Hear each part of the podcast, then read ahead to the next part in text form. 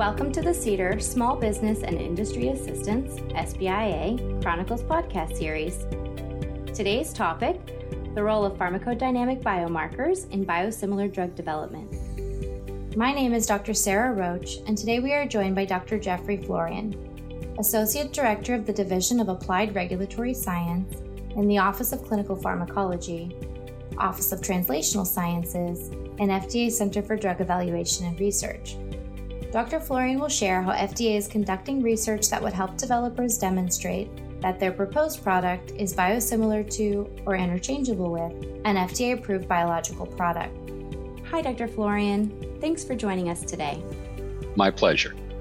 Dr. Florian, I wondered if you could start by defining what we mean by a biological product and the concept of biosimilarity between a proposed biosimilar and its reference product.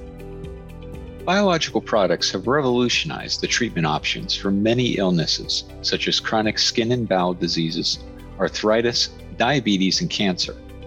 And although these innovative products can enable longer lifespan and improve quality of life, the high cost of these products limits access. And unlike small molecule drugs, exact copies of biological products generally cannot be made. So, to address this, legal frameworks and scientific guidelines were established to enable approval of biosimilars. A biosimilar is a biological product that is highly similar to and has no clinically meaningful differences from an FDA approved reference product. The approval of biosimilars relies upon existing scientific knowledge and regulatory findings about the safety, purity, and potency of the reference product. So, because of the complexity of biological products, the process of establishing biosimilarity can be quite challenging and costly, and it requires more investigations than might be needed to support the approval of a generic drug. Yes, that's right. But we are investigating a promising approach that could help us address this issue. FDA researchers are investigating the utility of pharmacodynamic or PD biomarkers to demonstrate biosimilarity and improve the efficiency of biosimilar development we have FDA guidance documents that outline how biosimilars may be approved based on pharmacokinetic or PK data and PD biomarker data without a comparative clinical efficacy study. And reliance on these two kinds of data, PK and PD biomarker data, allows for shorter and less costly clinical studies that can often be conducted in healthy participants. And for clarification, PD biomarkers are indicators of a drug's pharmacological effect on its target or targets. Yes. For example, the target might be a receptor molecule that initiates a complex signaling cascade. Changes in the levels of proteins along the signaling cascade or modifications to them could be considered pharmacodynamic responses. Therefore, these proteins could be considered PD biomarkers and used to help establish biosimilarity. However, only a limited number of biosimilar approvals have been based on PK and PD similarity data from clinical pharmacology studies without a large comparative clinical study using efficacy endpoints. These biosimilar products use previously well established and sensitive PD biomarkers associated with known pharmacology for the reference product. In addition, the PD biomarkers had been closely associated with or had been demonstrated to be surrogates for clinical outcomes. However, it's important to keep in mind that such an established relationship with clinical outcomes is not necessary for a PD biomarker to be used in biosimilar development. Would you please describe some important considerations with using PD biomarkers to show biosimilarity? PD biomarker use in biosimilar development is meant to demonstrate similarity rather than to independently establish the safety and effectiveness of a biosimilar product. So, considerations for PD biomarkers intended to support a demonstration of biosimilarity are different from considerations to support new drug approvals. As such, a correlation between the PD biomarker and clinical outcomes, while beneficial, is not necessary.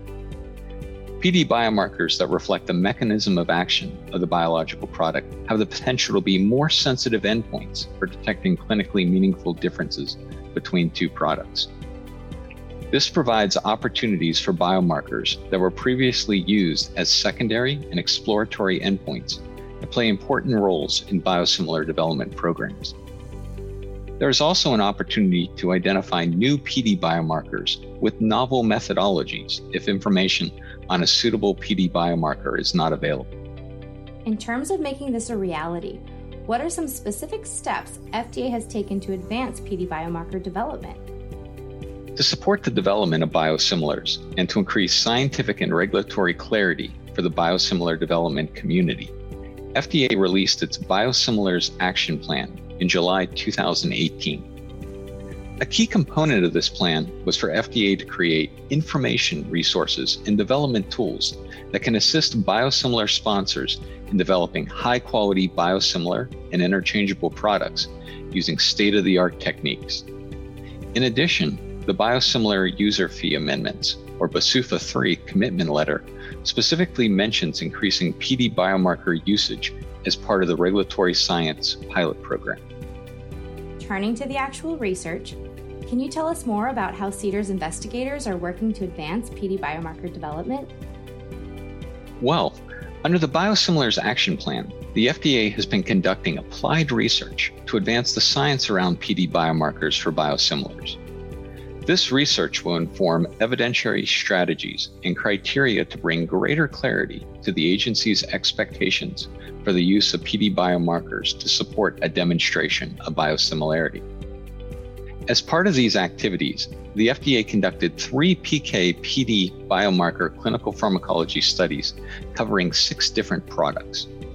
Various biomarkers reflecting each of the six drugs' mechanism of action were studied, but not all biomarkers had been previously used as a surrogate endpoint. Additionally, some of the biomarkers studied were part of a broader complex signaling system and had not been used in development of the reference product. These studies collected intensive PK and PD biomarker data at several dose levels for each of the six drugs studied. This strategy enabled the evaluation of different PD biomarkers and model based approaches for analyzing the data. These studies also included experiments in which large scale proteomic methods and other technologies were used to explore novel methods for PD biomarker identification. Findings from these studies were published in the January 2023 special issue in Clinical Pharmacology and Therapeutics, focusing on innovations in biosimilars, including proteomics research for identifying PD biomarkers for interferon biologics. Dr. Florian, you mentioned large scale proteomic methods. If I understand correctly, these would allow developers to simultaneously study changes in the expression of thousands of proteins after administration of a drug or biologic. That's right. Biomarker research has been revolutionized by the availability of proteomic technologies to measure the thousands of proteins present in the body and changes in their levels or molecular modifications that are caused by pharmacologic interventions. Transcriptomics and metabolomics are analogous technologies that allow one to do the same for RNAs and metabolites, respectively. These progressively maturing technologies could potentially provide the scientific evidence needed to identify candidate PD biomarkers or a signature of PD biomarkers that could support a demonstration of biosimilarity.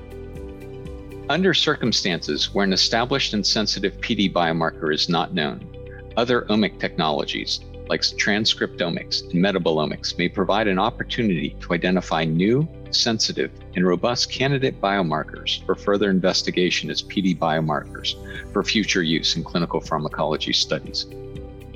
This work could lead to an expansion of biosimilar products for which comparative clinical studies with efficacy endpoints would not be needed to demonstrate biosimilarity, ultimately broadening patient access to advanced treatment. Thank you, Dr. Florian. We look forward to hearing more about this research as it moves forward. It has been a pleasure speaking with you. You can find a link to the full SBIA Chronicles article at fda.gov slash CDER SBIA Chronicles. Also visit fda.gov slash CDER SBIA to stay connected with upcoming webinars and conferences, sign up for SBIA email updates, and follow SBIA on LinkedIn. Thanks for tuning in.